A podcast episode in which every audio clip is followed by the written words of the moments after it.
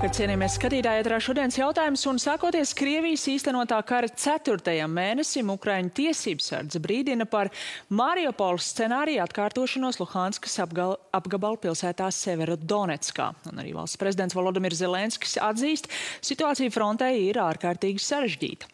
Tikmēr Krievija uz laiku okupētajās teritorijās ievieš rubļus un atviegloto iedzīvotājiem Krievijas pilsonības iegūšanu, vienlaikus pēc Ukrainas ziņotā spīdzinot tos, kuri sadarbības sadarboties nevēlas. Kā šī aina iet kopā ar Ukrainas izlūkdienestu prognozēm par okupēto teritoriju, to starp Krīmas atgūšanu līdz gada beigām? To šokar jautāšu bijušajam Nacionālo bruņoto spēku komandierim, ģenerālmajoram Jurim Maklakovam. Labvakar! Labvakar! Un studijā arī NBS rezerves pulkvedis militārais analītiķis Igors Rajevs. Labvakar! Labvakar. Nu, ņemot vērā pieredzi ar uh, Mariupolu, ko mēs visi arī sekojām līdz tām ziņām par tik ļoti lieliem civiliedzīvotāju upuriem, arī visam, kam viņiem līdz tam bija jāaiziet cauri, protams, šādas prognozes par scenāriju atkārtošanos biedē. Par potenciālu Severodonetskas aplenkumu tiek runāts jau kādu laiku, kā jūs teiktu, cik tālu šobrīd no tā ir un vai vēl ir iespējams izvairīties, Rajokungs? Aplenk, šādas situācijas visu laiku ir iespējamas, un aplenkums arī ir iespējams šī situācijā.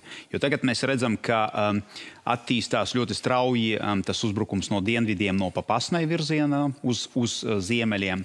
Un šodien arī atnāca pirmās, um, nu, pagaidām vēl neapstiprinātās ziņas ar to, ka Krievi gatavo atkal pontona pārceltuvi pāri Sieverskī Daņets upei. Uh, arī tā skaitā viena no tām vietām ir tā Bielahorivka, kur arī tad, um, nu, tā iepriekšējā pārceltuve tika, tika iznīcināta. Tā kā principā tā situācija ir sarežģīta. Un uh, Ukrāņu spēkiem vajadzētu izvēlēties, kādā veidā viņiem turpmāk darboties. Jo pagaidām vēl nu, ir, tā, ir pats pēdējais moments, ja ir pieņemts lēmums par to, ka Severdaņetsku ir jāevakuē, tad to principā ir jādara tagad. Jā, nu tieši par šo izvēlu es gribēju arī tālāk jautāt, Maklakovs, kā jūs teiktu, nu tīri taktiski raugoties arī samērojot tos spēkus un iespējas tālākās, vai uh, Ukrainas armijai šobrīd pareizāk būtu atkāpties, ja tas fiziski, es saprotu, vēl ir kaut kādā mērā iespējams, vai uh, pareizāk būtu palikt un cīnīties par pilsētu, vai izredzes ir, teiksim tā? Jūs ziniet, es pieturēšos to, ka tomēr vajadzētu atkāpties, jo spēka pārsvars tomēr ir Krievijas pusē, un tur ir jāpiekrīt, ir ļoti spēcīgi ieroči, ar kuru palīdzību viņi var panākt sev vēlamu rezultātu. Tāpēc no tā viedokļa, lai saglabātu, saglabātu karavīrus, tomēr u, šī pārgrupēšanās ir jādara jāatkāpšā, jāatkāpjas. Vai jūs teikt, ka tieši šajā reģionā, Severodonetskā, šobrīd Ukrainas armijai pietrūkst uh, ieroču, kuri vēl tiek sūtīti vai nav nonākuši līdz turienē vēl? Jūs ziniet, es vairāk teiktu tā, ka Krievija ir, e, neskatoties ne uz ko, Krievijai būs lielāk, lielāks pārsvars. Lai cik ieroču tur netiktu sūtīti un lai cik karavieru nebūtu. Jūs piekrītat, ka šādai vajadzētu būt Ukraiņas ģenerāla Jā, izvēlē? es, godīgi sakot, es domāju, ka viņiem būtu jāatkāpjas jau sen no tās pozīcijas, jo, jā, protams, ir um, nevienam nepatīk zaudēt um, pilsētas, zaudēt tavas, um, nu, teiksim, nocietinātās vietas, bet principā viņiem ir jādara to pašu, ko izdarīja um, aizvakar, vakar aizvakar pie Svietla-Daras, kur um, tieši bija ļoti strauši Krievu karaspēka uzbrukums, un tur arī bija grupējums Svietla-Darā, aptuveni 2000 cilvēku. Starp citu, tikpat ir aptuveni arī Sieverdaņetskā. Un viņi redzot to, ka Krievu karaspēks var viņus aplenkt un iespiest starp ezeriem un, un citām krievu vienībām. Viņi pieņēma lēmumu, neskatoties uz to, ka Svetladars bija ļoti labi nocietināts, ļoti stipra aizsardzības pozīcija, viņi pieņēma lēmumu atstāt šo pilsētu un atkāpties. Un gan viens, gan otrs lēmums, es uzskatu, ka būtu pareizs. Un katrā ziņā tās ainas, ko mēs šobrīd redzam, kas nāk no Severodonetskas, šīs apšaudītās mājas ļoti līdzīgi izskatās tam, kas sākotnēji nāca. Šīs ainas arī no Mariupoles. Un tur mēs atceramies ilgstošu humānā krīze, ilgstoši iedzīvotāji bez ūdens, bez pārtikas, bez medicīniskās palīdzības.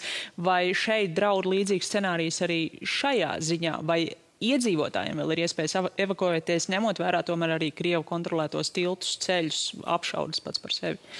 Jā, es domāju, ka tāda iespēja pastāv arī iedzīvotājiem. Un, uh, atkarībā no tā, kāds būs lēmums no Ukraiņu puses, uh, uh, pat teiktu tā, jebkurā gadījumā civiliem iedzīvotājiem vajadzētu atstāt šo teritoriju, jo neskatoties uz to, ja Ukraiņi atkāps, viņi pielietos ieroči pret eh, Krieviem un vienalga cietīs civili iedzīvotāji. Tāpēc civiliem iedzīvotājiem ir jāatkāpjas. Bet tādas iespējas šobrīd droši vēl ir, arī skatoties uz to kontrolēto. Tāda iespēja ir vienmēr. Un uh, vienkārši ir nepieciešams vienoties par to, lai civiliedzīvotāji atstātu šo teritoriju, jo pārtrau, mēs redzam arī Mariupolē vairākas reizes tik, tika nozīmētas tās saucamās klusās stundas, kad attiecīgi un tika vērti vairāk humanitārie koridori, kur civiliedzīvotāji varēja iziet ārā. Bet nu, mēs zinām, ar tādām vienošanām ir dažādi arī ar to pildīšanu, vai bez šādas vienošanās vēl ir ceļi, pa kuriem var atstāt šo reģionu? Uh, Teorētiski jā, jo, ja mēs paņemam to aglomerāciju, kurš ir Severodonetska un Lisičanska, tur ir trīs tilti, uz doto brīdi tikai viens centrālais, lielākais tilts ir sagrauts, un tad gan ziemeļu, gan dienvidu tilts potenciāli viņi darbojās. Uh, un, jā, civiliedzīvotāji var izmantot viņus. Bet šeit vienalga ir nepieciešama vienošanās ar Krievu karaspēku, jo gan viens, gan otrs tilts ir viņu um, artilērijas sistēmu teiksim, uh, at, šaušanas attālumā, un viņi mierīgi var apšaudīt šos tiltus. Tātad šī gadījumā lai neciestu civiliedzīvotāji, tomēr vienošanās ir nepieciešama. Tātad bez sarunām ar Krieviju, principā no šī reģiona cilvēki prom vairs īsti netiek. Jā. Uh, nu, mēs runājam par šo epizodu un vispār pēdējās dienās. Tātad ziņas par vairākiem Krievijas izrāvieniem atsevišķos reģionos, bet skatoties kopumā, kā jūs teiktu, vai ir vērtējums arī nu, būtisks pasliktinājums situācijā kopumā šīs dienas, vai tās tomēr tikai atsevišķas epizodes? Es domāju, tās ir atsevišķas epizodes, jo uh, jau vairāki analītiķi iezīmēja to, ka uh, gan viena puse, gan otra puse mēģina nostiprināties un izmanto artilēriju un e, dažāda tipa raķetes, lai veiktu apšaudi. Tādā veidā arī mazinātu, e, teiksim, e, karavīru bojājēju skaitu bojā gājušo. Un, bet, je, bet jebkurā gadījumā, ja es vēlreiz gribu atkārtot to, ka Krievijai tomēr ir tas pārsvars ar uh, ar, ar smagiem ieročiem. Un šis panākums, šis panākums balstoties uz to, ka ir pārsvars, tomēr ir Krievijas pusē. Ukrainai šajā gadījumā jābūt un jāorganizē diezgan tāda uzmanīga kara darbība šajā reģionā. Un tieši darboties, teiksim, kā to apraksta klasiskajā cīņā, es pie tā gan nepieturētos. Uh, Rajokungs, kā jūs teikt, cik uh, aktīvi un arī ar kādām sekmēm Krievija šobrīd kavē rietumu piegādātā bruņojuma, arī no jauna apmācīto karavīru jauno vienību nonākšanu fronts līnijā? Uh, uh. Nu, teiksim tā, ir tādi divējādi rezultāti, jo mēs redzam arī nu, teiksim, no viņu puses veiksmīgus uzbrukumus, kad viņi Teiksim, nesen bija uzbrukums teiksim, Kazarmai, kur dzīvoja karavīri, kas tiek gatavoti, un tur ir vairāki bojā gājušie, tāpēc, ka viņi visi bija sakoncentrēti vienā vietā. Atsevišķās vietās mēs redzam arī uzbrukumus uz ešeloniem, bet ir jāsaka, ka tie ir pamatā epizodiskie um, notikumi, jo lielākā daļa no um, karaspēka tomēr ir spējīga pārvietoties. Un arī uh, tas spēku papildinājums, kas notika tajā Severodaņetskas reģionā, Uh, Ukrāņu spēki pēdējā laikā pārvietoja trīs pilnas brigādes uz turieni, un Krievi neko nevarēja izdarīt, un ar visu viņu pārspēku gaisā tomēr šie ilšķeloni izgāja cauri, un šīs vienības nonāca tur, kur uh, viņam bija jānonāk. Maklakovs, jūs minat šo lielo pārsvaru tieši attiecībā uz ieročiem no mm, Zelenska biroja, no bieži minētā padomnieka Aristoviča ir izskanējis, ka Ukraina tādu maksimālo savu kaujas gatavību, skatoties uz ieročiem, uz apmācītiem karavīriem, jaunām vieno, vienībām, varētu sasniegt pusotra mēneša laikā, nu, neatkarīgi no tā, vai tas ir tik vai vairāk vai mazāk, kā jūs teiktu, vai tajā brīdī tā gatavība tad varētu būt pietiekama, lai tomēr tas spēku samērs mainītos? Uh ir jautājums par šo cilvēku apmācību, eh, vienību saliedētību, eh, spēju pielietot ieročus, komandieru esamību šīm vienībām. Tas ir ļoti sarežģīts jautājums. Cilvēki paši pa sevi nespēs uzvarēt. Ir jābūt arī e, virsniekiem, kuri spēj vadīt, organizēt un darīt, darīt šo darbu, plus plus ieroči. Ieroči tiks piegādāti, bet uh, ieroči un cilvēki tādā salikumā viņi nespēs neko izdarīt. Ir jābūt sistēmai. Sistēmai apmācītiem karavīriem. Es teiktu tā. Kā jūs teiktu, vai nu, tā potenciālā kaujas gatavība, ko Ukraina varētu tuvākajos mēnešos sasniegt, varētu būt pietiekama, lai īstenot tās prognozes, kas tagad ir izskanējušas no Ukrainas izlūkdienas um, līdz gada beigām? Jā, es pagaidām tomēr um, pieturos pie tā viedokļa, ka acīm redzot, um, nu, šiem cilvēkiem ir vairāk informācijas pieejamas, kura nav pieejama mums. Jo skatoties pēc tā, ko mēs redzam frontes līnijā un pēc tā, cik ātri un kādā apjomā Ukraiņu spēki ir spējīgi sagatavot vienības, Um, nu, es būtu ļoti skeptiski, tīpaši par, runājot par kaut kādu vienu, pusotru mēnesi. Jo uz doto brīdi, piemēram, mēs redzējām tādu situāciju, kā uh, Ukraiņa izveidoja 63. brigādi, kura nonāca uh, Mikalēvas reģionā. Tātad nesagatavota brigāde atnāca reģionā, kur nu, mierīga tā kaujas gaita iet, un viņa tiks sagatavota. Attiecīgi 80. tika pārmesta no tā reģiona uz Severodaņiecku, kura jau bija kaujā. Uh, viņa cīnījās gan pie Kievas, gan pie Mikalēvas laivas, tad viņa var tur cīnīt. Bet mēs neredzam masīvu spēku um, izvietošanu, un mēs arī neredzam lielas vienības, kuras reāli varētu um, nu, mainīt um, kaujas gaitu uz doto brīdi. Uh, nu, katrā ziņā, kamēr uh, pagaidām okupētās teritorijas eh, tādā statusā arī atrodas. Mēs redzam, Krievija tur īsteno to taktiku, ko mēs esam redzējuši jau mm. iepriekš, mēģinot maksimāli tuvināt tās Krievijai, tiek ieviest otra valūta, rublis, eh, atvieglot pilsonības iegūšanu, vēršanās pret tiem, kas nevēlas sadarboties. Un, protams, jo ilgāk šī eh, no okupācijas situācija turpinās, jo iedarbīgāk droši vien arī šie mehānismi ir. Tuvākajā laikā Ukrainai ir iespējas vispār kādu no šīm okupētajām teritorijām atkarot, iet pretriecienā, vai tas šobrīd nevienā frontes līnijas vietā neiezīmēs? Es dotajā brīdī skatoties tuvākajā perspektīvā, to tiešām neredzu. Un tos argumentus es minēju jau atbildot vairākus jautājumus, ko jūs uzdevāt. Tas, protams, tas ir tas pārspēks, tas ir vienību gatavība virsnieku esamība un ieroču, ieroču esamība Ukrainas armijai. Dotajā brīdī un tuvākajā laikā es to tiešām nesaskatu. Tad tās pretošanās iespējas šajās teritorijās partizānu karš vienīgi. Jā. Jā, bet ir jāsaprot, ka partizāņu karš nenotiek uh, pats no sevis. Uh, vienkārši pēc nu, kaut kādas gribas, um, kāda cilvēka gribas, uh, iegribas.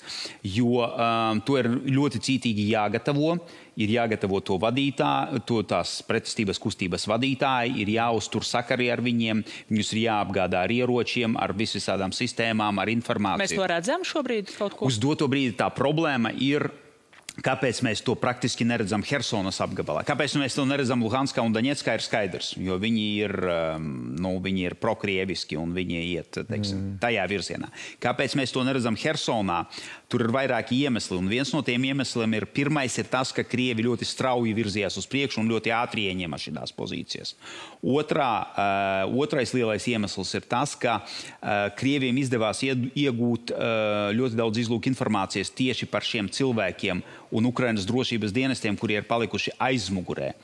Un viņiem izdevās lielāko daļu no viņiem arestēt un neutralizēt. Un tieši tas arī izsita to pamatu teiksim, kaut kādai plašai partizāņu kustībai šajā reģionā. Un atjaunot to bez šitiem resursiem ir ārkārtīgi grūti. Redījuma noslēgumā paskatoties vairāk uz Ukrainas dienvidiem, Melnās jūras blokāde aizvien kavē graudu izvešanu no Ukrainas reāls risks globālai pārtikas katastrofai, badam tajās valstīs, Āfrikas valstīs, kas ir atkarīgs no šīm Ukrainas graudu piegādēm. Krievija acīm redzam ļoti labi apzinās tās kārtas, kas viņai šobrīd ir rokās šajā situācijā, ir paziņojusi, ka viņi ir gatavi palaist šos kuģus, tad, ja tiktu atceltas varbūt kādas sankcijas. Tas, protams, ir politisks lēmums, bet tīri praktiski Melnā jūra vispār šobrīd ir kuģojama, ņemot vērā mīnus un vispārējo. Um, es domāju, var panākt to, lai tā būtu kuģojama.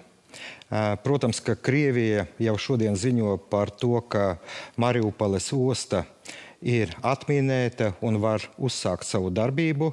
ANO sēdēs uh, Krievijas vēstnieks ziņo, ka tie ir Ukraiņi, kas, kas tur mīnē. Bet es domāju, šis jautājums ir atrisināms.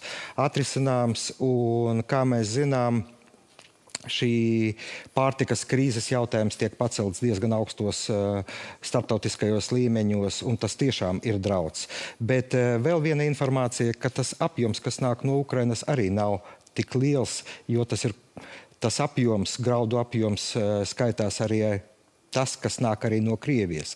Tāpēc es runātu, runātu par to, ka mums arī jautājums, eh, kā šos graudus var, varbūt varētu iegūt no Krievijas. Tas ir cits jautājums. Jā, jā nu, tur ir eh, konkrēts valsts, kas jā. ir atkarīgs vairāk tieši jā. no Ukrainas. Protams, kaut kādas pārdales ir iespējamas, bet uh, nu, ir izskanējuši arī aicinājumi, piemēram, no Lietuvas ārlietu ministra NATO kaut kā iesaistīties šīs jūras atbloķēšanā. Bet tas, tad es saprotu, būtu līdzīgi kā kara sākumā šī prasība sargāt Ukrainas debesis. Jā, principā NATO. es neredzu militāru militārā risinājuma šī, šai, šai, šim jautājumam.